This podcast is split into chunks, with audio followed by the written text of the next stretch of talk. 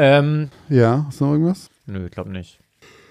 nö, ich glaube, wir können einfach jetzt die neue Folge aufnehmen.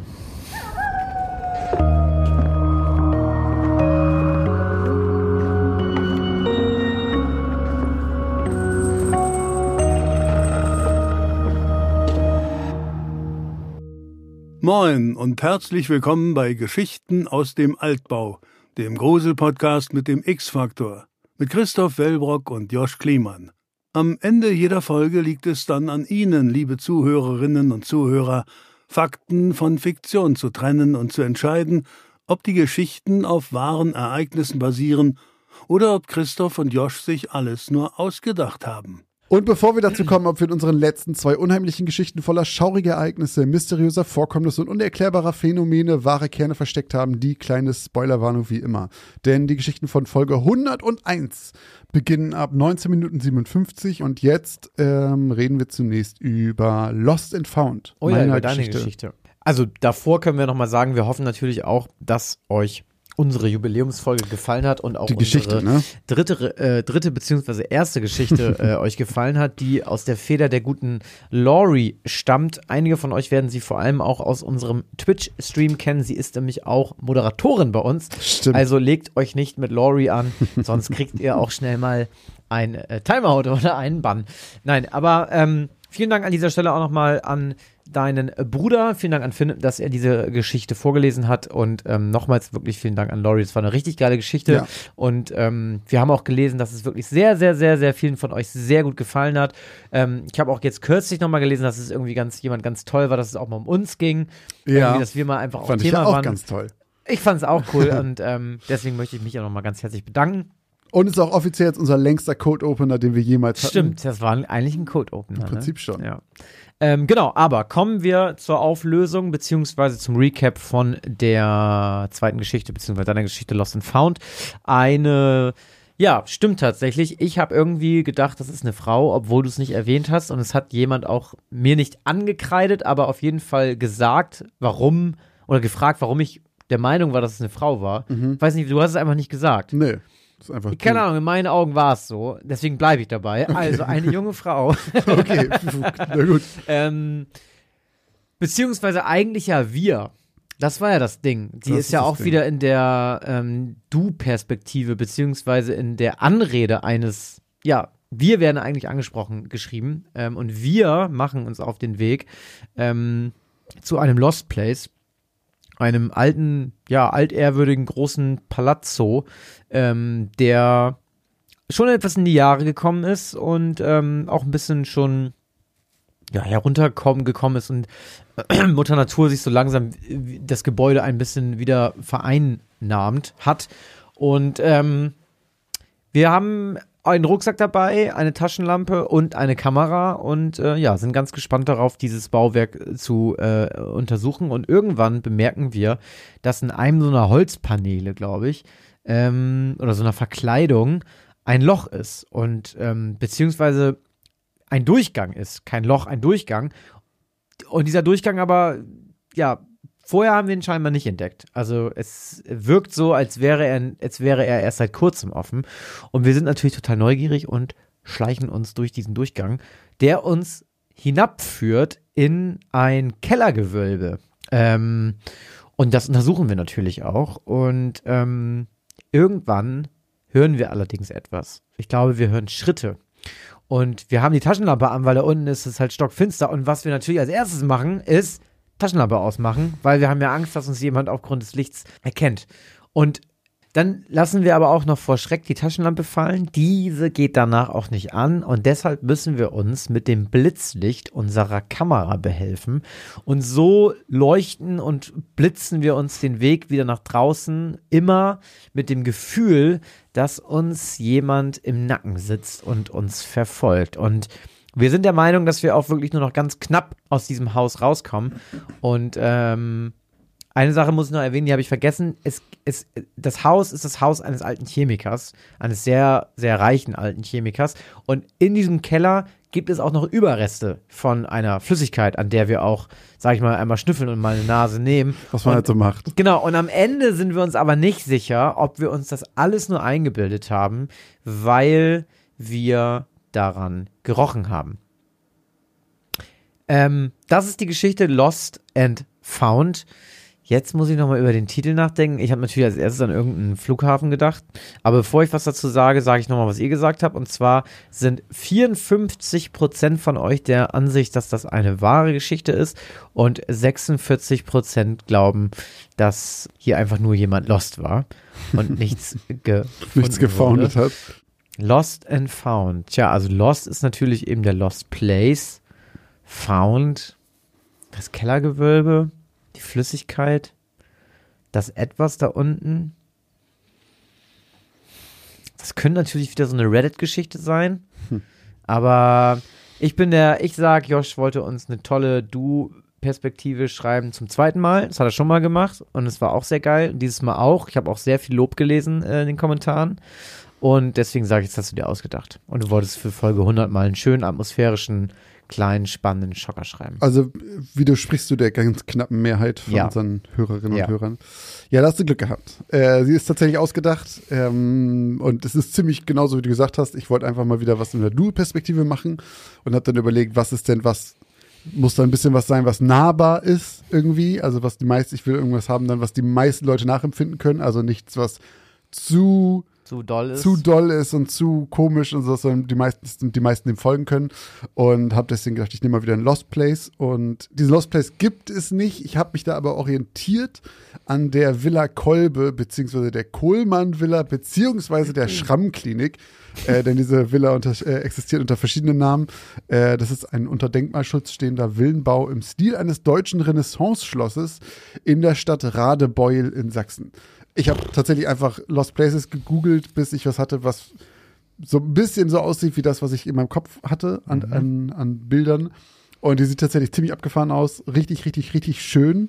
Äh, und sie gehörte halt eben einem Chemiker, Dr. Karl Kolbe.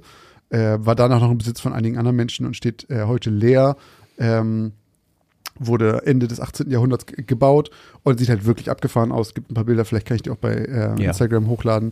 Ähm, genau, und weil ich halt gelesen habe, dass das dem Chemiker gehörte, dann kam halt dieser Keller dazu. Ach, so viel ist aber noch dann da dran, tatsächlich. Ja, also es gehört halt einem Chemiker, diese Gänge und sowas gibt's Ja, okay. nicht. Aber Okay. ähm, dadurch ist halt, ich wollte halt, dass da auf jeden Fall irgendwas halt gefunden wird, irgendwas Merkwürdiges, irgendwas Übernatürliches. Und dann habe ich gedacht, okay, vielleicht mache ich einfach was aus diesem Chemiker tatsächlich. Hast du das Haus so beschrieben, wie es aussieht? Teilweise. Also dieses, wenn du das Innere, es gibt so ein Bild vom Inneren mit so einer alten Holztreppe und so Holzpaneelen an den Wänden und sowas, das habe ich halt genommen und von außen so ein bisschen mit diesen verschiedenen Türmen und den unterschiedlichen Fenstern und mög allen möglichen. Hm. Ähm, und ich habe es so ein bisschen als, als Inspiration genommen. Es ist jetzt aber nicht so, wenn man sich das Bild anguckt und das nochmal hört, dass man sagt, oh ja, krass, eins zu eins. Dafür habe ich es zu Okay. ungenau beschrieben. Ähm, genau. Stand jetzt sollen da übrigens zwölf Wohneinheiten rein in das Haus, aber äh, irgendwie gibt es da seit einer ganzen Weile Stress zwischen irgendeinem Bauunternehmen und der Stadt. Keine Ahnung, ob da jetzt wirklich was passiert. Aber es sieht wirklich, also es ist zu schade, um das verkommen zu lassen. Andererseits, keine Ahnung, jetzt mit zwölf Wohnungen drin, das komplett neu, weiß ich auch nicht, wie geil das jetzt wird. Aber gut, das ist, müssen die Leute in Radebeul entscheiden. In Radebeul. Das klingt wie so ein Stadtname, den du Wo wohnst du denn? In Radebeul? In Radebeul. Ah, Radebeul. So, Shoutout an alle Hörerinnen und Hörer aus Radebeul. Ja, schöne Grüße. Schickt uns Bilder von der Villa, falls sie da wohnt. Oh ja, Das oh ja, unbedingt, wirklich unbedingt. Ja, das war meine Geschichte. Äh, deswegen dieses Mal, im Gegensatz zum letzten Mal, ist die Auflösung sehr kurz. Christoph hat uns aber auch eine Geschichte erzählt. Der weinende Weiher. Ähm, eine sehr, sehr, sehr harte Geschichte. In der weinende Weiher geht es um, ich wollte gerade Nadine sagen, aber die heißt Daniela, glaube ich. Mhm. Daniela, Mhm. äh, die in den Wald fährt. Denn das macht sie ganz gerne mal, ähm, um ein bisschen rauszukommen, ein bisschen frische Luft zu schnuppern. Geht sie gerne spazieren, weit außerhalb von der Stadt. Im äh, Fernrieder Forst ist es diesmal. Und er möchte sich dort die Uhlenstamm, Uhlensteinbrücke oder sowas angucken. Denn sie nutzt die Zeit gerne zum Nachdenken, weil sie ähm, ein, ein weil es ihr nicht gut geht. Man, es wird nie genau gesagt, was sie hat, aber sie hat äh, eine Narbe unterm Bauch. Äh, sie ist in psychiatrischer Behandlung und hatte halt irgendeine Operation, äh, die mehr seelische Narben als körperliche Narben hinterlassen hat bei ihr. Ähm, ich komme gleich dazu, was ich vermute, was es ist. Genau, und dann geht sie halt in diesen Wald und äh, genießt die Ruhe, die Raben, die draußen krähen und äh, einfach die Stille und geht zu dieser Brücke. Und hört dann auf dem Weg zur Brücke plötzlich irgendwann Babygeschrei und hält dann kurz inne und wundert sich, dann ist das Geschrei wieder weg, dann taucht es aber wieder auf und sie folgt dem auch und es bringt sie auch direkt zu dieser Uhlensteinbrücke. Stamm. Uhlenstamm, verdammt, okay. Und verstummt dann aber wieder und sie denkt da aus irgendeinem Grund nicht länger drüber nach, sondern verliert sich so ein bisschen in ihrem Spiegelbild, was sie von der Brücke aus sehen kann. Und merkt dabei kaum, wie sie sich dem Spiegelbild immer weiter nähert und guckt da dann schon, beugt sich weit über die Brücke und guckt die ganze Zeit ins Wasser. Und auf einmal schießen da irgendwelche dürren Ärmchen aus dem Wasser empor und greifen sie an den Haaren und ziehen sie unter Wasser, ähm, wo sie sich dann gerade noch irgendwie rauskämpfen kann, bevor sie ertrinkt und schleppt sich irgendwie an Land hat keine Ahnung, was da gerade passiert ist, was da irgendwie im Wasser ist und kriecht vom Wasser noch weiter weg, als plötzlich unzählige deformierte äh, Föten aus dem Wasser kriechen auf sie zu. Äh, sie äh, kann nur schockiert dabei zusehen, wie sie immer weiter auf sie zukriechen und dann ihren Bauch, äh, nee, die Narbe aufkratzen und äh, ihren Bauch aushöhlen und so lange, bis es groß genug ist, dass eins dieser Babys da reinkriechen kann. Ähm, der Rest verzieht sich wieder im Wasser und dann kommen Raben und picken ihr das Gesicht kaputt. es ist so, es ist so toll einfach. Naja, Daniela ist tot und dann kommt noch ähm, ein Mann vorbei, der irgendwie auf dem Weg klappt immer, was geht der, eine Runde Radfahren vor der Arbeit oder irgendwie sowas? Joggen. Joggen vor der Arbeit und joggt daran vorbei und hört dann auch ein Babygeschrei oder sieht er sie? Ich weiß es gar nicht genau. Aber auf jeden Fall findet er Daniela dann da liegen und auch den Säugling, der in ihr drin war oder vor ihr dann liegt und so, der aber, glaube ich, auch tot ist. Und das ist das Ende der Geschichte. Äh, es war sehr, sehr hart. Wahrscheinlich die härteste Geschichte, die wir je hatten hier im Podcast. Ja. Würde ich behaupten. Ich glaube schon. Wirklich? Ja, ich glaube schon.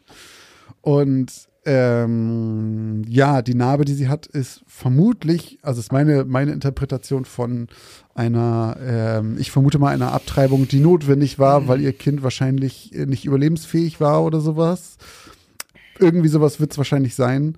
Und ich habe ja schon gesagt, dass ich mir vorstellen könnte, dass es irgendwie so eine Legende gibt von so einer Brücke, wo, keine Ahnung, im Mittelalter Säuglinge reingeschmissen wurden, die nicht überleben konnten oder so. Ich weiß nicht ganz genau. Wir haben auf jeden Fall auch euch gefragt und von euch sagen 35 Prozent sie es wahr und 65 Prozent glauben sie es ausgedacht. Was, was? 65 Prozent glauben es ausgedacht. 35 Prozent glauben, dass das wahr ist. Ja. Und ich sage, sie ist falsch. Also ich glaube halt, wie gesagt, es könnte, also ich, um, zu, um das diesen 35 Prozent zugute zu halten, es kann natürlich sein. 35.000 Menschen von 100.000 Menschen glauben, dass äh, kleine Babyhände. Naja, in unserer, Oh, wer weiß. bei uns weiß. wäre es ja so, wenn es die Legende weiß. gibt, dass das gemacht Stimmt. wird, dann wäre das ja wahr. Oh ja, stimmt. Ich lehne mich hier schon wieder aus dem Fenster. Ja, ja. Ich sage aber, sie ist falsch. Du sagst, sie ist Ähm, falsch. Ich sage, dass Christoph einfach in die hundertste Folge gegangen ist mit, ich mache jetzt die heftigste Geschichte, die ihr je gehört habt und äh, hat sich überlegt, was ist denn einfach äh, das Schlimmste, was ich mir vorstellen kann und hat dann dieses, äh, dieses Gorefest aus dem Hut gezaubert. Tja, jetzt habe ich ganz vergessen, dass ich das ja hier auflöse. Christoph, Äh, erzähl und uns deine habe ich mich schon wieder über 35.000 Menschen lustig gemacht. Denn diese Geschichte. Nein, also wahrscheinlich ist sie mehr erfunden als wahr. Ähm, Wahrscheinlich. Aber ja, stimmt, ich habe das ganz vergessen, ähm, dass es ja ein, einen in Anführungszeichen wahren Bezug gibt. Denn meine Geschichte basiert auf den urbanen Legenden und Legenden zu sogenannten Crybaby Bridges. Ähm, sind vor allem in den USA ziemlich bekannt und relativ verbreitet. Und ähm, die Legenden besagen, dass, ähm, genau wie es in meiner Geschichte beschrieben ist, also von diesen Brücken geht Babygeschrei aus, was man hören soll, wenn man sich diesen Brücken nähert. Und in manchen Geschichten soll es auch dazu gekommen sein, dass Menschen unter Wasser gezogen wurden, ertränkt wurden von den Geistern dieser getöteten Babys, die und da unterscheiden sich diese Legenden immer. In einigen geht es darum, zum Beispiel in der äh, Brücke in Kentucky gibt es eine Brücke zwischen Jefferson und Oldham auf der, kein Witz, Sleepy Hollow Road. Äh, da gibt es eine Crybaby Bridge und von dieser sollen angeblich viele Mütter, mehrere Mütter, ihre ungewollten, kranken oder behinderten Babys zum Ertrinken geworfen haben. Und ähm, dort soll das Weinen der Kinder immer noch zu hören sein. Und in manchen Geschichten ist es aber auch so, dass ähm, man nicht nur Babygeschrei hören soll, sondern auch Geschrei oder Geweine hören soll von den Müttern, die sich aus oder wegen zu hohen Schuldgefühlen anschließend selbst von der Brücke gestürzt haben und, und ertrunken sind, weil sie ähm, ja da nicht mit umgehen konnten, was sie da ihren Kindern angetan hatten. Ähm, genau, und in manchen Geschichten geht es eben auch darum, dass eben manche dieser Geister, so rachsüchtige Geister oder so mehr oder weniger geworden sind und eben Wanderer, Spaziergänger eben oder andere Frauen, die dasselbe vorhaben, eben von dieser Brücke ziehen, ins Wasser ziehen, um sie zu töten und zu, sie zu ertrinken. In Ohio gibt es übrigens auch noch eine weitere Brücke in der Nähe von Salem, die endet in einer Sackgasse und dort besagt die Legende, dass dort aus Versehen ein Kind in den Fluss gefallen ist was man dort immer noch weinen hört. Heutzutage, ähm, beziehungsweise nicht heutzutage, aber aktuelle Gerüchte besagen, dass es dort auch einen Kult geben soll, der um diese Brücke herum sein Unwesen treibt. Und 2010 wurde auf dieser Brücke in der Nähe von Salem eine Frau erdrosselt und verbrannt. Genau, also ähm, deswegen dieses Babygeschrei und ähm, mein, du hast es schon richtig interpretiert, bei meiner Daniela geht es um eine Frau, die einen Schwangerschaftsabbruch bzw. eine Abtreibung hatte.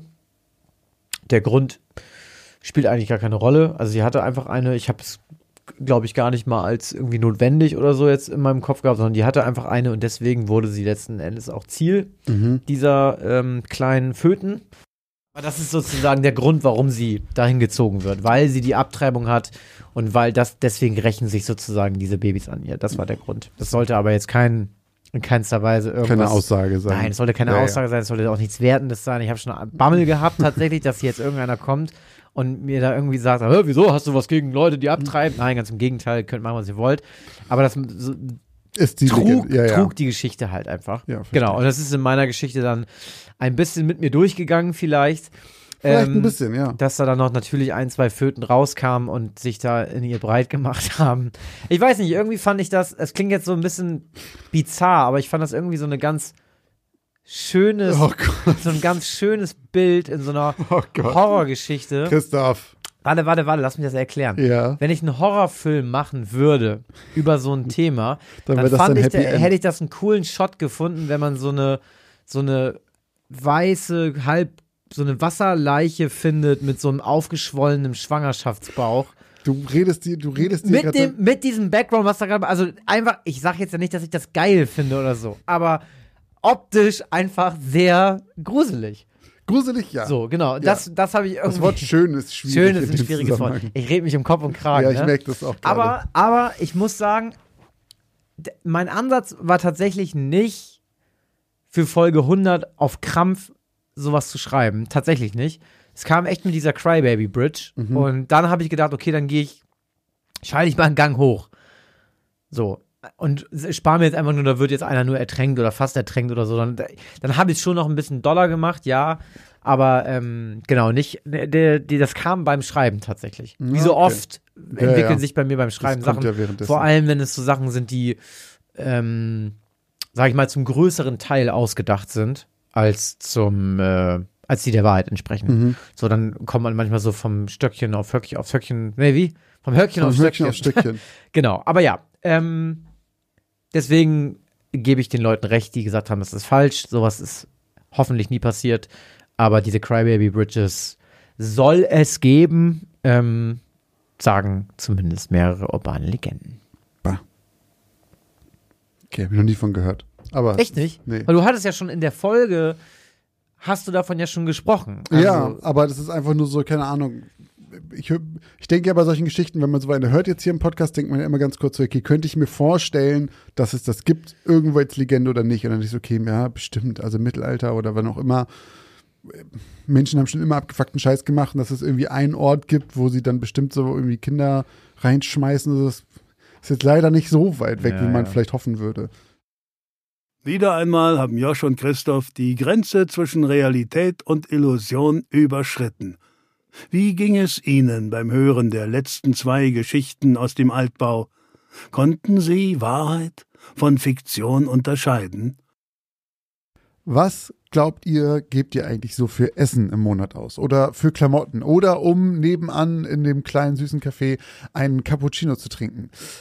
Was auch immer ihr gerade vermutet, vielleicht liegt ihr mit diesen Vermutungen ganz schön daneben. Wenn ihr das mal überprüfen wollt, dann kann euch die App Finanzguru dabei helfen, denn dort könnt ihr Budgets einstellen für verschiedene Sachen, die ihr braucht, zum Beispiel fürs Einkaufen, für Essen oder was auch immer ihr sonst ähm, budgetieren wollt und dann mal so einen kleinen Self-Check machen, ob ihr denn wirklich da liegt, wo ihr glaubt, dass ihr liegt oder doch merkt, oh, ich gebe vielleicht ganz schön viel Geld für Cappuccini aus. Und in diesem Fall kann euch Finanzguru sehr dabei helfen, einen Überblick über eure Finanzen zu bekommen und diesen Überblick auch zu behalten. Das Beste daran ist, das Ganze ist vollkommen kostenlos. Ihr habt aber die Möglichkeit für 2,99 Euro im Monat Finanzguru Plus zu holen und ein paar Extrafunktionen freizuschalten. Um dieses Geld aber auch noch zu sparen, um zumindest zu gucken vorher, braucht ihr das überhaupt wirklich? Ist das eine von diesen Ausgaben, die euch hilft? Dafür könnt ihr Finanzguru Plus drei Monate komplett kostenlos testen. Dafür müsst ihr einfach nur den Code Altbau benutzen. Der ist 30 Tage lang gültig und damit bekommt ihr drei Monate Finanzguru Plus vollkommen kostenlos. Ganz wichtig jedoch, das gilt nur für Neukunden. Das heißt, wenn ihr schon Kunde da seid, dann seid ihr wahrscheinlich eh glücklich damit und braucht ihn gar nicht. Die Anleitung, wie das funktioniert, könnt ihr ganz einfach hier finden bei uns in den Shownotes. Das haben wir euch wie immer hier verlinkt. Also probiert es jetzt gerne aus und guckt mal, wo ihr bei euren Budgets in Wirklichkeit liegt und ob da nicht für irgendwas viel zu viel Geld flöten geht. Ja, äh, so viel dazu. Ähm, die Geschichte von Laurie übrigens ist natürlich wahr. Ja. Josh und ich ähm, sind hier wirklich in den Keller gegangen. Und, da hat jemand eine 100 reingekratzt. Ja, Ähm, es ist Also, alles genau so passiert. wir haben uns sehr gegruselt. Mhm. ähm, so, aber dann können wir ja fast schon, Mit der neuen Folge beginnen. Und beziehungsweise wir sind schon in der neuen Folge. wir sind schon da. Du darfst schon aber wir, anfangen. ich, darf, ich darf heute aufschließen, ne? Ja. Leute, Folge, die erste Folge. Übrigens, Mann, frohes neues Jahr. oh, So stimmt. ganz verspätet. Man kann das noch sagen, weil es ist die erste Folge in unserem neuen Jahr, Folge 101. Deswegen frohes Neues. Wir hoffen, ihr seid alle gut rübergekommen, reingerutscht und hattet einen tollen Abend und ähm, habt jetzt schon alle eure Vorsätze wieder verworfen, habt euch wieder abgemeldet im Fitnessstudio und sitzt jetzt mit einer Tüte Chips auf der Couch und hört uns. Schreibt uns mal in die Kommentare zu der Folge, wer noch jetzt gerade seinen Vor, äh, seinen ähm, Vorsätzen treu geblieben ist. Bis So. jetzt noch. Ja, wer, ich wer wette, es gibt so ein paar Veganuary-Leute, so ein paar Ich trinke keinen Alkohol-Leute. so Fitnessleute rauchen vielleicht auch. Rauch, oh, die haben schon wieder angefangen. Ja, wahrscheinlich. Glaube ne? ich auch. Ja, aber das sind so meine Top, Top 3, 4. Rauchen, Alkohol, Sport Ernährung. und Ernährung. ja, das sind ja auch die, die Das Klassiker. sind die Klassiker, ne? ja, aber schreibt mal, wer, wer, das, wer da noch dran ist und was ihr macht, äh, würde mich interessieren. Ja.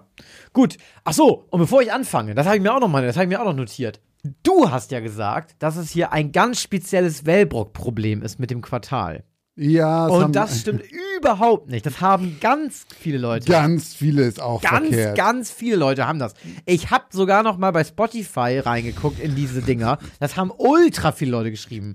Bei Patreon, bei Steady, bei Instagram. ich gucke das jetzt parallel nach. Das haben nicht ultra das viele haben geschrieben. mega viele Leute geschrieben. Ja, okay, das ist hier Welles, Welles Vor allem, das macht ja auch mega Sinn. Dass das Nee, es macht halt nicht. Naja, du vergisst einfach, dass du, dass das Jahr in vier Quartale geteilt wird, sondern glaubst, ein Quartal besteht aus drei, aus vier Monaten. Dann gibt es halt nur drei Quartale, was auch meiner Ansicht nach Das viel so, schlauer wäre. Das ist so eine Sache, die ich nicht. Warum? Warum gibt es Warum ist das drei schlauer, wenn Quartale? es ja, weil es auch vier Jahreszeiten gibt? Ja, aber das hat doch damit nichts zu tun. Ja, aber kannst ja einfach, also vier ist ja, kannst ja super durch vier, dann kannst du auch durch drei teilen, stimmt schon.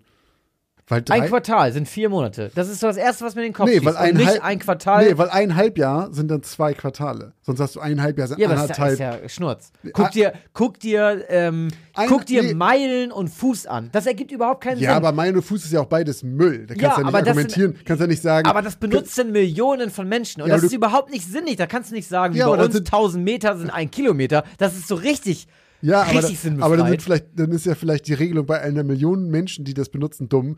Genauso, also wie doof wäre das, wenn ein halbes Halbjahr Ein halbes Halbjahr? Ja, also wenn, wie, wie dumm wäre wenn das, wenn ein so. Halbjahr anderthalb Quartale wäre? Ja, aber du, nein, du musst einfach das gar nicht, du, du darfst es einfach gar nicht in Verbindung bringen. Du würdest einfach sagen, Ja, aber wenn du es gar nicht in Jahr- Verbindung bringst, dann ist Fuß und Meilen ja auch kein Problem. naja, wieso? Du könntest ja einfach sagen, ein Jahr besteht aus zwei Halbjahren und drei Quartalen. Und ein Halbjahr Es besteht aus. Mumpitz. Es ist einfach Blödsinn. Jetzt kümmere dich um deine Geschichte, Christoph. Wir müssen hier nicht drüber Was diskutieren. wäre denn das Nomen für etwas, was dreimal ist? Also, Tri. ja, ja, aber wie heißt es dann? Quartal, Tri, Was? Quartal, Das ein Jahr- Tri Trital. ein Trital. Das Jahr besteht aus drei Quartalen und eine Jahreshälfte aus zwei Tritalen. Punkt. Hä, das, du machst, Fall gelöst. das wird immer bescheuerter hier gerade. Nein, aber ich wollte auch nur sagen, dass ich nicht der Einzige bin und dass kein Wellbrocksches Problem ist. Ja. So, und jetzt fange ich an mit meiner Folge. Die heißt Somnambula.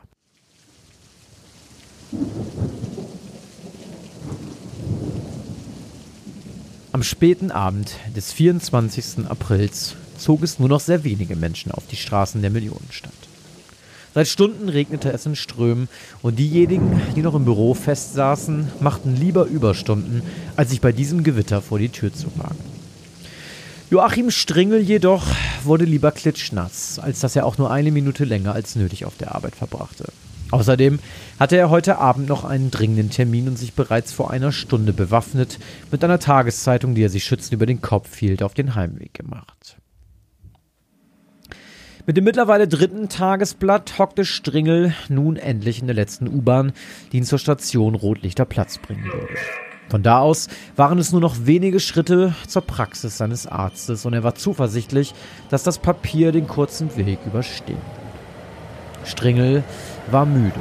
Sein Tag war lang und seine Nacht kurz. Er hatte ziemlich miserabel geschlafen. Gehenden trieb er sich an der vorletzten Station Grühlheimer Allee die Augen und beobachtete die neu hinzugestiegenen Fahrgäste. Dabei fiel ihm ein Mann auf, der für das oberhalb der Straße tobende Wetter deutlich die falsche Garderobe gewählt hatte. Er trug zwar einen Regenmantel, doch war darunter nur mit Shorts und Laufschuhen bekleidet. Das Gesicht des Mannes war aufgrund der heruntergezogenen Kapuze nur schwer zu erkennen. Joachim wusste nicht warum, aber er konnte seinen Blick nicht von dem Unbekannten abwenden. Irgendwas pochte im hinteren Teil seines Schädels, während er den Typen beobachtete, der sich jetzt auf den gegenüberliegenden Platz von ihm setzte. Die Beine des Mannes waren nass und die Schuhe schlammig. So unauffällig wie möglich versuchte Stringel einen Blick unter die Kapuze des Mannes zu bekommen. Doch der knapp zwei Meter große Hühne saß so tief vornüber gebeugt, dass Joachim sich auf den Boden hätte legen müssen, um sein Gesicht zu erkennen. Kurz bevor die U-Bahn in den Bahnhof Rotlichterplatz einfuhr, stand der Typ auf und dabei rutschte ihm die Kapuze vom Kopf. Ein mit Regen und Schlammspritzern verdrecktes Gesicht offenbarte sich, aus dem Joachim Stringel jedoch nicht auf Anhieb schlauer wurde. Was komisch war. Denn die lange Narbe unterhalb des rechten Auges und das übergroße Muttermal links neben der Hakennase waren so auffällig, dass es fast unmöglich war, jemand mit solchen Merkmalen nicht wiederzuerkennen, wenn man ihn zuvor schon mal gesehen hatte. Joachim fasste sich durchs Gesicht und massierte seine stoppeligen Wangenknochen. Er hatte so etwas ähnliches schon mal erlebt, dieses Pochen im Oberstübchen, welches einsetzte, wenn er etwas Bestimmtes sah oder hörte. Doch er konnte keine Verbindung zu dem Unbekannten erstellen. Als der Zug schließlich zum Stehen kam und sich die Türen öffneten, verlor Stringel den Jogger im Gewimmel der Ein- und Aussteigenden aus den Augen und verließ selbst schulterzuckend das Abteil. Auf dem Weg zum Ausgang trödelte er etwas, nachdem er auf die Uhr geschaut hatte. Er war mal wieder viel zu früh. Seine Stunde begann erst in 25 Minuten und er brauchte keine fünf Minuten zu Fuß bis zu der Praxis. Seufzend schlenderte er zum Bäcker, der in dem schmalen Tunnel Laugen und Süßgebäck anbot, und reihte sich in die Schlange ein. Während er wartete, begutachtete Stringel zum ersten Mal, seitdem er aufgestanden war, sein nur mäßig zu erkennendes Spiegelbild in der mit Schlieren überzogenen Glasscheibe vor der Auslage des Bäckers. Heute Morgen war es ihm gar nicht aufgefallen, doch der 44-Jährige sah alles andere als gut und vital aus. Er brauchte unbedingt eine Rasur, und seinen tiefen Augenringen nachzuurteilen, war nicht nur die letzte Nacht zu kurz gewesen. Seine Strähnen, die unter seiner Wollmütze hervorlugten, sahen schmierig aus, und Stringel überlegte, wann er seine Haare das letzte Mal gewaschen hatte. Von seinem Äußeren angewidert, wandte er den Blick von seinem Spiegelbild ab und fokussierte die hinter der Glasscheibe liegenden Leckereien. Speichel sammelte sich in Joachims Mundhöhle. Die letzte Käselaugenstange war jetzt genau das Richtige. Dazu noch ein schöner, schwarzer, heißer Kaffee und er war für die 20 Minuten Wartezeit gewappnet. Er kramte etwas Kleingeld aus dem Portemonnaie und reichte es dem Verkäufer über den Tresen. Als er seine Tüte entgegennahm, schaute Joachim den Verkäufer flüchtig ins Gesicht und hob verdutzt die Brauen. Wieso trug der Verkäufer denn ein Schweißband auf der Stirn? Schmunzelnd nahm Stringel die Tüte mit der Laugenstange entgegen und wollte sich gerade auf dem Weg zur Rolltreppe machen, als der Verkäufer ihn an sein Wechselgeld erinnerte und er sich noch einmal zu ihm umdrehte. Sie bekommen noch 43 Cent zurück, sagte der vielleicht gerade mal 20-Jährige höflich. Äh, ja, ja, danke, nuschelte Stringel abwesend und starrte dem jungen Mann fassungslos ins Gesicht. Links neben der Nase des Verkäufers prangte ein riesiges Muttermal, und unterhalb des rechten Auges verlief zickzackförmig eine lange Narbe. Der Verkäufer schien bemerkt zu haben, dass irgendetwas nicht stimmte. Hey, ist alles in Ordnung? Sie machen ja ein Gesicht, als hätten Sie den Leibhaftigen gesehen. Kennen wir uns? Ich meine, sind wir uns vielleicht schon mal begegnet? stotterte Stringel nach Luft schnappend. Kann gut sein. Ich arbeite jeden Dienstag und jeden Freitag hier an dem Verkaufsstand. Ich kann mir leider bei den ganzen Menschen, die täglich hier einkaufen, nicht gut Gesichter merken. Ja, ich verstehe, sagte Joachim und zwang sich zu einem schiefen Lächeln. Dann starrte er dem Verkäufer auf die Schürze, die auf Höhe der Brust leicht rot verfärbt war. Sie. Sie haben da einen Fleck. Oh, wirklich? Wo denn? Na da, antwortete Stringel und zeigte mit dem Finger auf die Stelle. Soll das witzig sein? fragte der Verkäufer genervt und schaute auf die frisch gewaschene Schürze. Hier, Ihr Wechselgeld. Ich muss jetzt weitermachen. Verwundert über die Reaktion des jungen Aushilfsjobbers setzte sich Stringel wieder in Bewegung und rollte langsam seine Käselaugenstange mampfend die Rolltreppe hinauf. Oben angekommen, peitschten ihm sofort wieder die Regentropfen des noch immer anhaltenden Unwetters um die Ohren. Hastig stopfte er den Rest seines Snacks zurück in die schon aufgeweichte Papiertüte und steckte sie in die Jackentasche, aus der er anschließend die Zeitung holte, die er sich sofort schützend über den Kopf hielt. Er schaute auf die Uhr und zündete sich eine Zigarette an. Die 15 Minuten bis zu seinem Termin konnte er sich auch im trockenen Wartezimmer vertreiben. Gerade als er aufbrechen wollte, tippte ihm jedoch jemand auf die Schulter. Er drehte sich um und blickte in das Gesicht eines Joggers. Er hatte sich ein Schweißband um die Stirn gebunden und trug ein langärmliches Sportoberteil, Shorts und Laufschuhe. Er sah ziemlich wild aus. Kein Wunder bei dem Wetter, dachte Stringel und hielt dem Typen, der ihm mit einer Fluppe im Mundwinkel hängend nach Feuer fragte, sein Benzinfeuerzeug unter die Nase. Das übergroße Muttermal und die lange Narbe unterhalb des rechten Auges konnte er dabei kaum übersehen. Sofort pochte es wieder in seinem Hinterkopf. Leidete er nun an Halluzinationen? Danke sehr, unterbrach der Sportler Stringels Gedanken und zog kräftig an seinem Lungentorpedo und pustete kalten Rauch in das Gesicht des 44-Jährigen. Ist mit Ihnen alles in Ordnung? fragte er den mit Augenringen bis zu den Mundwinkel hängenden Stringel, der mit seinem Blick die Brust des Joggers fixiert hatte. Äh, merken Sie das nicht? stammelte Stringel mit zittriger Stimme und zeigte auf den immer größer werdenden purpurroten Fleck, der sich über dem Herzen des Rauchers ausbreitete. Hey Mann, keine Ahnung, was Sie meinen, aber vielleicht sollten Sie sich mal irgendwo unterstellen. Sie zittern nämlich schon. Vielen Dank für den Taschendrachen. Ciao. Das Pochen hatte sich inzwischen in Kopfschmerzen verwandelt. Das geschah nur selten, und Stringel wusste, dass er jetzt schleunigst seinen Neurologen und Experten für Schlafstörungen aufsuchen sollte, bei dem er in zehn Minuten einen Termin hatte.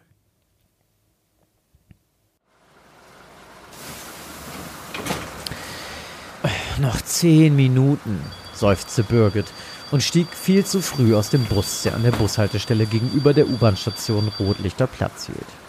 Mit ausgebreitetem Regenschirm in der einen und schickem Ledertäschchen in der anderen Hand klackerte die junge Frau mit hochhackigen Schuhen über das unter Wasser stehende Kopfsteinpflaster herüber zur Rolltreppe, die nach unten zur U-Bahn führte. Um sich die Wartezeit zu vertreiben, entschied sich Birgit noch eine Zeitung bei dem kleinen Bäcker zu kaufen. Dort arbeitete ein junger Mann. Er trug zur strahlend weißen Schürze die passende Schirmmütze mit dem Logo der Kette. Das macht dann 2,20 Euro, sagte er höflich und reichte Birgit die Zeitung. Danke.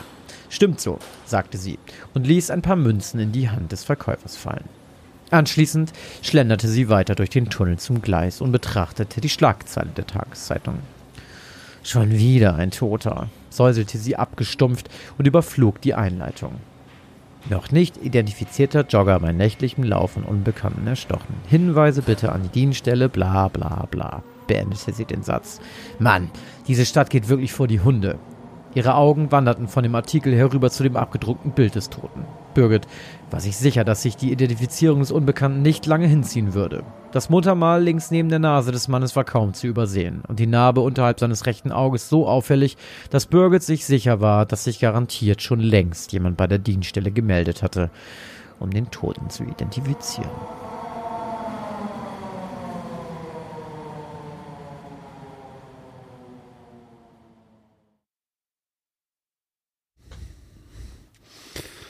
Hm, also erstmal ganz kurz. Lungentorpedo und Taschendrache klingt so sehr wie aus einer TKKG-Folge, finde ich. Oder drei Fragezeichen, wo sie irgendwie so. wenn Tarzan rauchen würde, dann würde er die Sachen genauso nennen. Fun Fact, das tut er auch. Ach so, Lungen, ist das von dem? Also Lungentorpedo, Ah. Lungentorpedo. Ich höre in letzter Zeit relativ viel TKKG. Ähm, ist es wirklich auch aus TKKG? und Lungentorpedo, also ich Okay. kenne das Wort Lungentorpedo, wirklich. Ähm, aber ich hab's, ich hab's benutzt, weil ich es letzt nochmal in der Folge gehört habe. Geil, okay. Taschendrache ähm, kenne ich aber einfach aus von, von, von meinem sozialen Umfeld. Okay, So, na gut. Ja. Aber es Ja. klingt beides sehr cool. Aber cool, dass es tatsächlich irgendwie da auch benutzt wird. Ja. Äh, ist genauso die Lingo, die sie benutzen würden, auf jeden Fall. Ähm, so, die Geschichte. Wenn ich das richtig verstehe, dann würde ich sagen, der Typ, also der geht zu einem Experten oder zu einer Expertin für Schlafstörungen. Äh, ich sag, der schlafwandelt und hat den, diesen, diesen Jogger nachts umgebracht und sieht ihn deswegen den ganzen Tag immer überall nochmal weiß, aber kann sich selber nicht dran erinnern. Äh, weil offensichtlich, am Ende wird es ja aufgelöst, weil sie ja die gleichen Personen nochmal trifft, oder zumindest den einen, und der definitiv nicht so aussieht. Ähm, ja, okay, okay. Josh, Som- der ist hier was auf der Spur. Somnambula ist dann bestimmt das Phänomen des Schlafwandelns. Ah, Leute, ich lese es alles. Ah, der Fall ist gelöst. Sherlock. TKKG.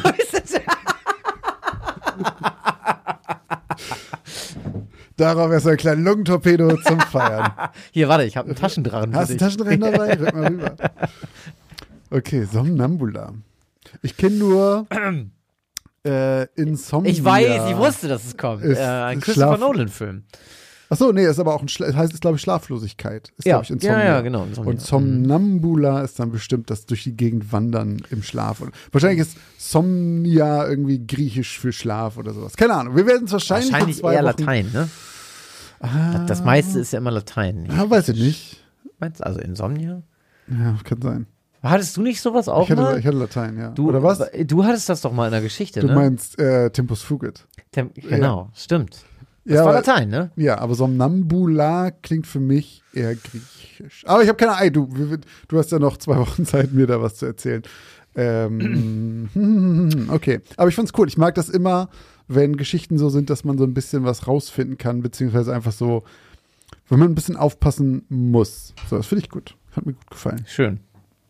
Somnambula. Das ist einer der außergewöhnlichsten Titel, die wir auf jeden Fall bisher Boah, hatten. ich habe ewig gebraucht, bis ich einen Titel hatte. Geht mir aber jedes Mal so, selbst wenn meine Titel stinknormal sind. Aber jetzt bin ich auf deinen aktuellsten Titel sehr gespannt. Mhm. Josh, Mein- verkürze uns die zwei Wochen Wartezeit doch mit einer Geschichte. Ja, ich habe euch noch ein bisschen was zu erzählen. äh, meine Geschichte von Folge 101 heißt Zweifelhafter Glücksbringer. Erneut sah Edward gehetzt auf seine Armbanduhr. Die Minuten schienen diesen Morgen mal wieder nur so dahin zu fliegen. Er musste sich beeilen, wenn er es rechtzeitig zur Arbeit schaffen wollte. Mr. Flanagan, sein Abteilungsleiter, hatte ihn eh schon seit einiger Zeit ins Visier genommen und beobachtete ihn im Moment mit Argusaugen. Plötzlich schallte ihm die Stimme seiner Frau Mary aus dem Flur entgegen. Denk dran, dass wir Lilly noch zu Susan bringen müssen, bevor wir ins Theater fahren. Du musst also rechtzeitig wieder zu Hause sein, sonst haben wir keine Babysitterin. Edward verdrehte grinsend die Augen. Ja, ja, wie oft denn noch? Ich hab's auf dem Zettel. Ach so, und denk an deinen Toast, sonst verbrennt es wieder. Ich hab den Toaster schon eingeschaltet, rief Mary noch hinterher, bevor sie ins Bad ging. Edward stapfte aus dem Schlafzimmer Richtung Küche, um nach dem Brot zu gucken, als ihn etwas aufhielt. Papa, warte kurz. Die Stimme von Edwards Tochter Lily ließ ihn trotz der Hektik innehalten. Dennoch huschte sein Blick erneut kurz in Richtung seiner Armbanduhr, deren Zeigerposition ihm so gar nicht gefiel. Ja, was ist denn los, Schatz? Er drehte sich um und sah das elfjährige Mädchen aufgeregt hinter sich stehen. Sie hielt irgendetwas mit beiden Händen hinter ihrem Rücken versteckt und grinste breit. Ich hab dir was gebastelt, Papa. Ein Glücksbringer, den musst du immer bei dir haben. Oh, das ist aber lieb. Äh, ja, den nehme ich natürlich immer mit. Dann zeig mal her, ich bin schon ganz gespannt. Edward hielt inne, als Lilly die Arme hinter dem Rücken hervorholte und ihm den Glücksbringer strahlend vors Gesicht hielt. Es war eine Puppe. Zumindest glaubte Edward, dass es eine sein sollte. Sie bestand aus einem Fetzen eines alten Leinsacks, an dem grob vier andere Fetzen genäht wurden, die die Arme und Beine repräsentieren könnten. Am Körper waren zwei Stücke bunter Stoff angetackert, unter denen Edward ein Oberteil und ein Kleid vermutete. Was ihn jedoch stutzen ließ, war der Kopf. Strähnige, einzelne schwarze Haare sprossen daraus hervor, einzelne Fäden pechschwarzen Garns, die wild vom Kopf abstanden. Die Augen waren schwarze Knöpfe, hinter denen ein wenig Jeansstoff klemmte, der aussah, als würden die leeren toten Augen in Hautgeschwülsten versinken. Der Mund bestand aus sechs weißen Stecknadelköpfen, die Edward grimmig und lippenlos angrinsten. Die Puppe war absolut schauderhaft und sah aus, als wäre sie mit chirurgischer Präzision so gruselig gemacht wie Menschen möglich. Oh, oh, wo hast du die denn her? Die ist aber schön, zwang sich Edward raus und sah mit gerunzelter Stirn, wie das Grinsen seiner Tochter noch breiter wurde. Die hab ich in der Schule gebastelt, sagte Lilly stolz und drehte sich aufgeregt um sich selbst. Versprichst du mir, dass du sie immer bei dir hast? Edward schluckte. Ja, klar, Unbedingt, gab er in vorgetäuschter Begeisterung von sich, während Lilly summend davontanzte. Edward starrte die gruselige Machenschaft in seinen Händen an und sie starrte stoisch zurück. Er konnte sich nicht entscheiden, was an der Puppe ihn am meisten störte, entschied sich dann aber für die Augen, die ihn zu durchdringen schienen. Egal wer die Puppe drehte und wendete, ihm war, als fokussierten sie ihn immer direkt. Fast als würden sie ihn tatsächlich beobachten. Das Geräusch springenden Toastbrots riss Edward aus dem Bann der kleinen Puppe. Scheiße, raunte er auf dem Weg zu dem pechschwarzen Stück Kohle, das aus dem alten Toaster ragte. Er legte die Puppe neben den Toaster, von wo aus sie ihn beobachtete, wie er mit einem Blick auf die Armbanduhr erst das Brikett in den Mülleimer und eine neue Scheibe in den Toaster donnerte. Nervös wippte er mit dem Fuß auf und ab, zog schließlich den Stecker und beschmierte eilig sein nahezu ungetoastetes Brot mit steinharter Butter, wobei er es in etwa 17 Stücke zerfetzte. Seufzend legte er eine traurige Scheibe Käse auf die Stücke und versuchte das Ganze irgendwie in seinen Mund zu buxieren, während er seine Aktentasche suchte und Schuhe und Jacke anzog. Dabei krümelte er unweigerlich noch etwas Butter über seinen neuen Anzug. Ich muss los, bis später, Schatz, nuschelte Edward durch das labbrige Toast in seinem Mund und öffnete die Haustür. Aber Papa, ertönte plötzlich die Stimme von Lilly, du hast deinen Glücksbringer beim Toaster vergessen. Eilig brachte sie die Puppe zur Tür. Ach Mensch, wenn ich dich nicht hätte, sagte Edward, nachdem er den letzten Bissen Toast angestrengt heruntergewürgt hatte und nahm das Ding entgegen. Pack's lieber schnell in deine Tasche, dann ist sie immer bei dir. Seufzend tat Edward wie ihm geheißen, gab seiner Tochter einen Kuss und ging schnellen Schrittes los. Er schaute wieder auf seine Armbanduhr und entspannte sich ein wenig. Elf Minuten nach sieben. Dann hatte er noch sechs Minuten, um seine Bahn zu bekommen. Er verlangsamte seine Schritte ein wenig. Das würde er auch schaffen, ohne zur Haltestelle sprinten zu müssen. Edward atmete ein paar Mal tief durch. Was für ein Morgen. Aber nur noch den Tag überstehen, dann wäre Wochenende. Außerdem freute sich schon auf den Besuch im Theater am Abend. Er hatte für sich und Mary als Überraschung extra eine ganz besondere Loge reserviert. Es war genau der Ort, an dem er ihr vor 14 Jahren einen Antrag gemacht hatte. Im Dunkeln, als das Stück fast vorbei gewesen war. Sie waren seitdem zwar schon öfter wieder dort gewesen, doch die Loge Nummer 13 war immer besetzt gewesen oder einfach zu teuer für sie. Er musste grinsen beim Gedanken an das Gesicht von Mary, wenn sie es zum ersten Mal sehen würde. Edward bog um die letzte Ecke auf dem Weg zur Haltestelle. Seltsam leer heute, dachte er sich und schaute auf seine Armbanduhr. Elf Minuten nach sieben. Noch alles im Rahmen. Er hatte noch sechs Minuten bis. Oh nein. Er schaute wieder auf die Uhr. Elf Minuten nach sieben. Hitze stieg in sein Gesicht. Er hielt sich die Uhr an sein Ohr. Nichts. Sie war stehen geblieben. Aufgeregt suchten seine Augen nach der großen Zeitanzeige am Bahnhof. Sieben Uhr. einundzwanzig. Seine Bahn war vor vier Minuten abgefahren. Das konnte doch einfach nicht wahr sein. Fluchend stapfte er zu dem Fahrplan, suchte nach Ersatzrouten, doch die nächste Bahn würde erst in 26 Minuten den kleinen Bahnhof verlassen. Mr. Flanagan würde ihn einen Kopf kürzer machen, wenn er so viel später im Büro ankam. Es gab nur eine Möglichkeit. Er würde mit dem Taxi fahren müssen. Bis komplett in die City. Ein Anruf und ein paar nervöse Warteminuten später war Edward endlich auf dem Weg ins Büro. Unterwegs kramte er in seiner Aktentasche herum und atmete erleichtert auf, als er darin einen Ordner fand und herauszog. Für eine Sekunde dachte er, er hätte ihn zu Hause vergessen. Edward musste bis zum Ende des Tages unbedingt einen Bericht über die Quartalszahlen fertigstellen und war sowieso schon etwas im Verzug. Die restliche Fahrt verbrachte er damit, die Dokumente zu studieren und sich schon ein paar vorbereitende Notizen zu machen, bis ihn die Stimme des Taxifahrers aus seinen Gedanken riss. Wir sind da, sagte er und brachte den Wagen zum Stehen. Danke sehr. Was kriegen Sie? Der Fahrer zeigte stumm auf die kleine rote Digitalanzeige am Armaturenbrett. 67 Dollar. Wieder stieg Edward die Wärme zu Kopf. Aber es half nichts. Er zog seine Kreditkarte aus seinem Portemonnaie, zahlte die Fahrt und stieg aus. Moment, Sie haben dieses Ding vergessen, rief der Fahrer aus dem Inneren, bevor Edward die Tür zuschlagen konnte und hielt ihm eine kleine Puppe entgegen. Sein Blick wirkte dabei etwas irritiert und vielleicht auch etwas angeekelt. Oh, danke sehr, sagte Edward verlegen und wollte sie gerade in seine Aktentasche stopfen, während sich das Taxi entfernte, als er sich umschaute und seine Augen aufriss. Nein, nein, nein. Ey! Er rief dem Taxi hinterher, doch es war schon um die nächste Ecke verschwunden. Edward stand am falschen Ende der Innenstadt. Das konnte doch nicht wahr sein. Dieser verdammte Vollidiot. 67 Dollar für nichts und wieder nichts. Wutentbrannt stapfte er los und machte sich auf den Weg durch die Straßen. 20 Minuten später kam er keuchend im Foyer des großen Bürogebäudes an. Unter dem Anzug schwamm sein Körper im Schweiß und Edward war sich sicher, dass er im klimaregulierten Gebäude leicht dampfen musste. Er war zu spät, daran ließ sich jetzt nichts mehr ändern. Aber zumindest noch nicht viel zu spät. Erleichtert endlich angekommen zu sein, stieg er in den Fahrstuhl und drückte den Knopf für die 15. Etage.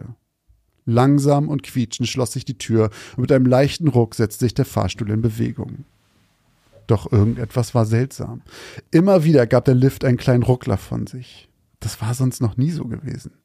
Da war es schon wieder und wieder. Mehr und mehr Ruckler kamen hinzu, bis die Kabine plötzlich quietschend zum Stehen kam. Edward hatte sich gegen die Wand gedrückt und schaute auf die digitale Anzeige. 13. Er drückte den Knopf zum Türöffner, den Stock für die 15. Etage, dann alle anderen Knöpfe, die er irgendwie finden konnte. Doch der Fahrstuhl bewegte sich keinen Zentimeter. Ihm blieb nichts anderes übrig, als den Notknopf zu drücken. 27 Minuten dauerte es, bis zwei Techniker die Tür aufstemmten und ihn aus dem kleinen Käfig befreiten. Zum Glück war der Fahrstuhl fast direkt bei einem Ausgang stehen geblieben. Wer weiß, wie lange sonst dort gefangen gewesen wäre. Während ihm einer der beiden half, aus der Tür zu klettern, hob er etwas vom Boden auf. Entschuldigen Sie, gehört das Ding hier Ihnen? Edward drehte sich um, während er sich den Staub von seiner Anzughose klopfte und streckte wortlos seine Hand nach dem Glücksbringer seiner Tochter aus und stieg die Treppen zum 15. Stock empor. Er hatte versucht, nicht darüber nachzudenken, am Bahnhof, bei der Taxifahrt, aber langsam wurde ihm dieses Ungetüm tatsächlich etwas unheimlich. Heute ging schon auffällig viel schief, und zwar genau seit Lilly ihm Edward Murphy, dass ich das noch erleben darf. Es war Mr. Flanagan. Natürlich. Guten Morgen, Mr. Flanagan. Entschuldigen Sie bitte die kleine Verspätung. Ich. Kleine Verspätung? Murphy, Sie hätten vor über einer Stunde hier sein müssen. Spätestens. Glauben Sie ja nicht, Sie sind um 17 Uhr hier raus. Die Zeit wird hinten rangehängt. Aber Mr. Flanagan, ich und meine Frau, wir sind heute Abend. Mir ist herzlich egal, wo Ihre Frau heute Abend ist, aber ich weiß ganz genau, wo Sie heute Abend sein werden. Wie weit sind Sie mit dem Bericht der Quartalszahlen? Ein kurzes, unangenehmes Gespräch später saß Edward an seinem kleinen Schreibtisch und kramte seine Unterlagen aus der Aktentasche. Blind zog er auch die grässliche Puppe heraus. Glücksbringer also, nuschelte er traurig und schob sie in eine der Schubladen seines Tisches. Dann griff er zum Telefon und rief seine Frau an. Niedergeschlagen erzählte er kurz von seinem Morgen und dass er es am Abend nicht rechtzeitig nach Hause schaffen würde. Sie würden den Besuch im Theater leider verschieben müssen. Er bemerkte sofort, wie enttäuscht Mary war, als sie das hörte. Dann sage ich Susan, der Babysitterin, auch ab. Und Lilly bleibt heute bei uns zu Hause, antwortete sie knapp. Bis heute Abend. Dann legte sie auf. Edward hielt den Hörer noch ein paar Sekunden in der Hand, bevor er sich endlich an die Arbeit machte und diesen verfluchten Quartalsbericht für Mr. Flanagan zu erledigen. Es war halb elf, als Edward an diesem Abend erschöpft nach Hause kam. Mary und Lily lagen auf dem Sofa und schliefen bereits, während der Fernseher das dunkle Zimmer flimmernd erhellte. Traurig und enttäuscht leerte Edward seine Aktentasche aus. Wie konnte man nur so viel Pech an einem einzigen Tag haben? Wie als Antwort auf seine Frage purzelte die grässliche Puppe seiner Tochter aus der Tasche und blieb regungslos auf der Küchenzeile liegen, ihre starren, toten Augen präzise auf Edward gerichtet. Ekel kroch in Edward empor bei dem Anblick. Ekel und Wut. Er schielte kurz in Richtung Wohnzimmer, in dem seine Tochter noch immer schlief. Dann griff er den Unglücksbringer und warf ihn in die Mülltonne. Es tat ihm leid um das Geschenk, aber ein Glücksbringer war das Ding definitiv nicht. Dann weckte er seine Frau und Tochter, und die drei gingen zu Bett. Am nächsten Morgen saß Edward mit Mary am Esstisch, während das Radio leise im Hintergrund lief und Lilly im Wohnzimmer spielte. Genüsslich biss er in sein perfekt getoastetes Toast und schlürfte seinen Kaffee, als die Morgennachrichten begannen. Erst hörte er nicht genau hin, bis ein paar Worte ihn stutzig werden ließen. Er stand auf und drehte das Radio lauter. Unfall im Fontaine Theater. Ein Verantwortlicher des Theaters sagte der Presse, dass strukturelle Probleme für den Sturz der Loge 13 verantwortlich gewesen sind. Zum Glück gab es nur leicht Verletzte, weil die Loge während der Vorstellung nicht besetzt war und herabstürzende Trümmer niemanden trafen. Auf die Frage, wie die Überlebenschancen gewesen wären für Gäste der Loge, wollte man keinen Kommentar abgeben. Oh nein, das war doch unsere Lieblingsloge. Weißt du noch damals? Da hast du mir den Antrag gemacht, durchbrach Mary plötzlich die Stille. Edward überlegte kurz, ob er ihr erzählen sollte, dass sie gestern exakt dort gesessen hätten, doch bevor er etwas sagen konnte, klingelte das Telefon und Mary stand auf und ging ran. Edward drehte das Radio etwas herunter und starrte nachdenklich vor sich hin. Wenn er gestern nicht so spät gewesen wäre, dann. Susan ist was? rief Mary plötzlich und ihre Stimme zitterte. Oh Gott, wie ist das passiert? Wie entsteht denn bitte ein Gasleck? Wenige Sekunden später legte sie auf. Susan ist tot. Es, es gab ein Gasleck und sie. Oh Gott, Edward, Lily wäre fast auch da gewesen. Dann brach sie in Tränen aus und Edward nahm sie in den Arm, während er immer wieder im Kopf die Ereignisse des gestrigen Tages durchging. Wenn sein Morgen nur ein bisschen anders gelaufen wäre, dann. Als Mary sich einige Minuten später ein wenig beruhigt hatte und zu Lily ins Wohnzimmer ging, huschte Edward schnell zum Mülleimer. Aufgeregt kramte er darin umher, bis seine Finger einen Knopf berührten. Dann zog er die kleine hässliche Puppe hervor und wischte ein wenig Dreck davon ab. Glücksbringer also, murmelte er leise und stellte sie auf den Tisch. Vielleicht hebe ich dich doch noch ein wenig auf. Also, wer das nicht auch genau wie ich von einer halben Stunde schon gefühlt äh, geahnt hat, der, dem ist wirklich nicht mehr zu helfen der sollte aufhören, diesen Podcast hören. also mein, mein Guess war, dass das ähm, Theater abbrennt, mhm. dass es ein Feuer ausbricht. Und ich hätte auch gedacht, dass er schon auf dem Rückweg irgendwie, dass das früher kommt. Ich hätte gedacht, er sieht da irgendwie Feuerwehr und, Feuerwehr und so. Mhm. Dann habe ich gedacht, okay, dann wird es jetzt gleich im, im, Fernsehen kommen. Ja. Und dann so. kommt es aber einen Tag okay. später im Radio. Stimmt, weil der Fernseher auch noch an war abends, ne? Mhm. Ähm, aber das war klar wie Kloßbrühe. aber witzig ist eigentlich so diese wie viel hanebüchende Verspätung es gibt. Also es hätte ja schon gereicht, wenn der Zug einfach nicht kommt. Ja. Und dann ist er schon zwei Stunden zu spät. Das hätte ja schon gereicht. Aber warum ihn der Taxifahrer am anderen Ende der Stadt aussetzt, das, was ist denn das für ein, also du sagst doch, ich muss zur Arbeit. Das ist ja, dort. Ja. Das ist, man, man, soll, man sollte denken, dass sie das Und warum merkt er das denn nicht? Also du kannst auch nicht sagen, ich möchte zum Hauptbahnhof. Und dann fährt der Taxifahrer dich zum Hafen. Und dann sagst du, oh nein. So, hä? Okay, aber ja, aber ja, der Glücksbringer seiner Tochter, das hässliche Ding, hat am Ende, und das war auch noch ja ein Knaller, das war noch ein Kracher, dass die äh, Babysitterin tot ja. war. Und das, was auch ein Knaller war, ja genau, also das, das, das habe ich dann erst gerafft. Ich weiß gar nicht, ob du das Du hattest das wahrscheinlich vorher erwähnt, da habe ich wahrscheinlich kurz geschlafen. Aber ich hätte, ich war dann irgendwie so, ja, ja, Babysitter, die kommt wahrscheinlich nach Hause. Nee, nee, nee, die wäre, die Mama hätte sie da abgesetzt, ne? Das sagt der, sagt Genau, genau, genau. Und dann habe ich nur noch drauf gewartet, was noch kommt tatsächlich. Dann habe ich noch so gedacht, na, ist der Zug auch noch in Gleis? Ach so. Da ich, das das wäre auch noch ein Kracher gewesen. Stimmt. Aber ja.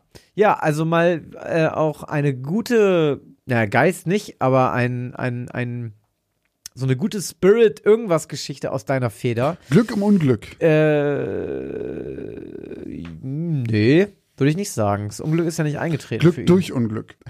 Nee, das, ist, das passt leider nicht, Josh. Na gut. Glück im Unglück wäre, wenn er in dem, wenn er in der Loge gesessen hätte und dann aber durch irgendeinen glücklichen Zufall der Heile rausgekommen wäre. Weil er, also wenn im, er, weil er direkt im Unglück ist, meinst du? genau, weil er, Ja, ja. äh, das wäre gewesen, wenn, wenn, wenn er dort gewesen wäre mit seiner, mit seiner Frau und die Puppe auch da wäre und dann irgendwas passiert wäre, warum er Weil noch er die gerade Puppe da- ja, okay. wäre. Dann wäre es Glück im Unglück. Na gut. Zweifelhafter Glücksbringer. Ja, ein guter Titel. Passt, passt finde ich sehr, sehr gut. Sehr gut.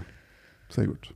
Hm. Hast du schon mal sowas gehabt, wo du so, ähm, wo du so manchmal gedacht hättest, Mann, oh Mann, oh Mann, Gut ist das. wenn ich jetzt irgendwie wirklich zwei Minuten irgendwas nicht gemacht hätte, dann, also es muss jetzt nicht darum gehen, dass du gestorben wärst Mhm. oder so, aber wo du gesagt hättest, alter Schwalter. Ich habe das manchmal oft, das ist völlig random jetzt, aber wenn ich manchmal so Menschen treffe, mhm. auch so an Orten, wo man so denkt, es gibt's ja wohl nicht, wie klein die Welt ist, Mhm. da denke ich mir manchmal immer, wenn ich, wenn ich eine Sache heute anders gemacht hätte, hättest teilweise nicht getroffen, zehn ne? Sekunden, Ja. dann wäre ich an denen vorbeigelaufen Ja. oder so. Das finde ich manchmal immer so, was es für Zufälle manchmal dann irgendwie gibt, wenn du Leute wirklich triffst, in, du, im Ausland oder so, und denkst, das gibt's doch nicht. Ja, stimmt schon, dass man jetzt gerade an der Kreuzung irgendwie gleichzeitig vorbeigeht oder ja, so. und du denkst, wenn du darüber nachdenkst, denkst du so, wenn ich heute mein Handtuch nicht so genommen hätte und mich nochmal umgedreht hätte, dann wären es diese 20 Sekunden gewesen, dass ich den vielleicht nicht gesehen hätte. Aber weißt wer weiß, wer weiß, wen du Cooles getroffen hättest, wenn du das anders gemacht hättest.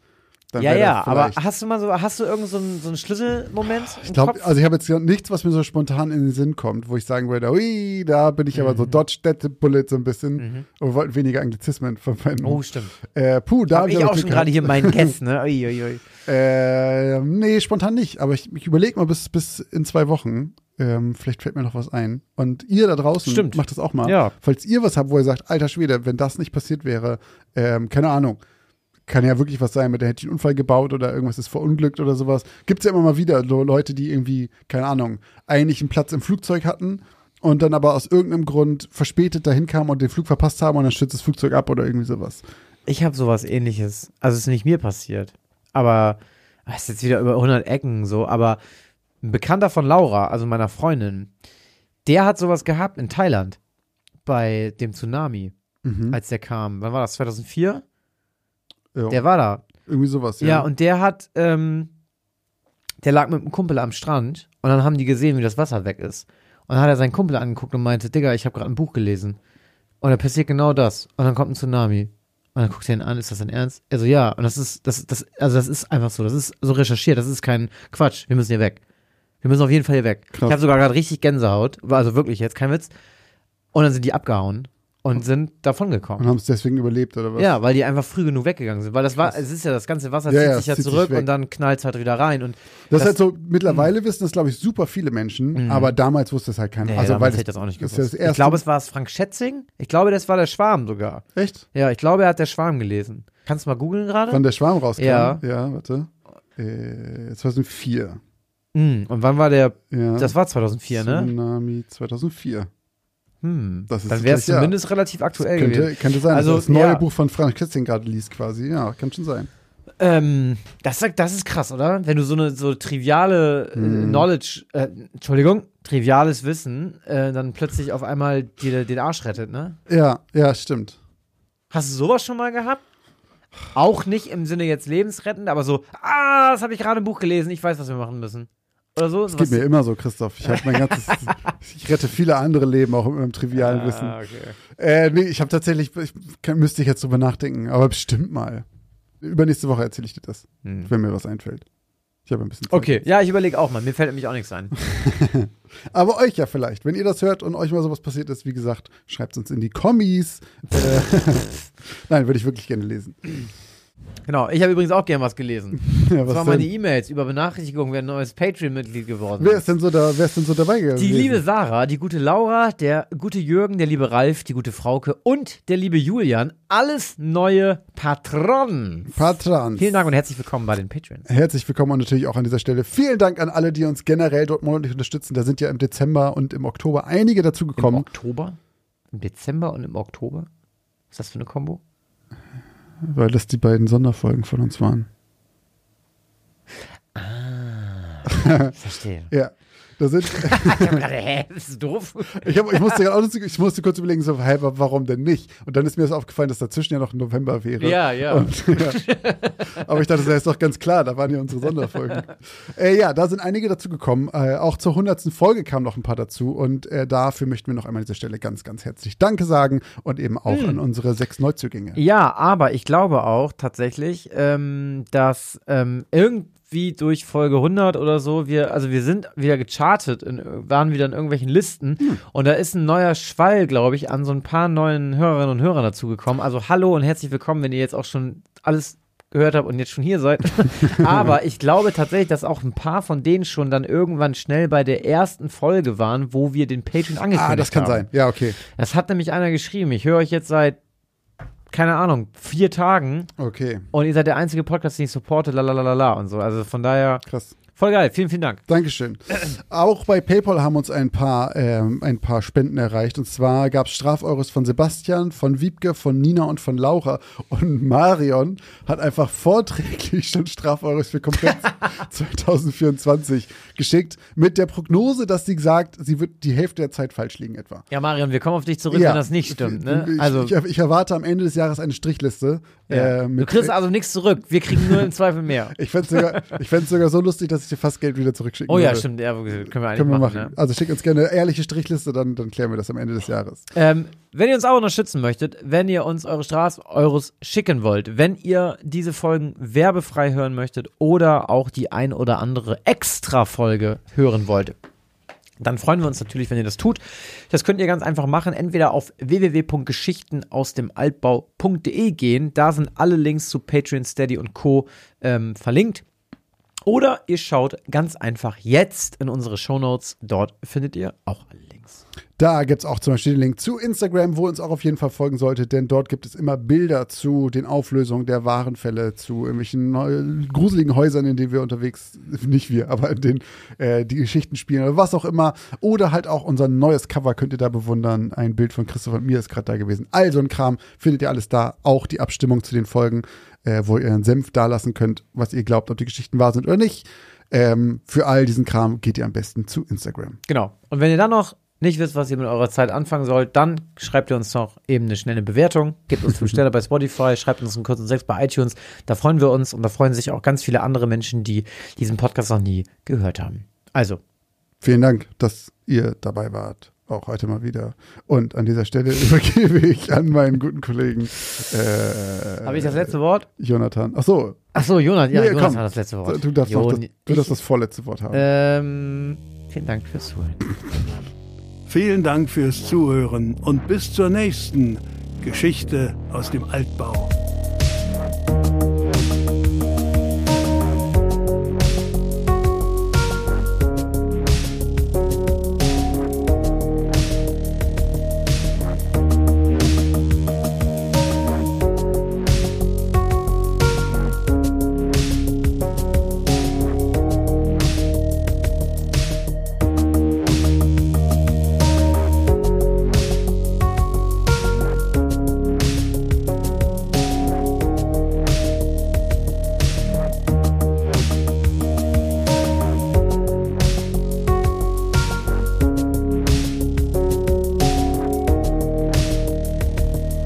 Der Mund bestand aus sechs weißen Stecknadelköpfen, die Edgar? Wieso habe ich denn Edgar geschrieben?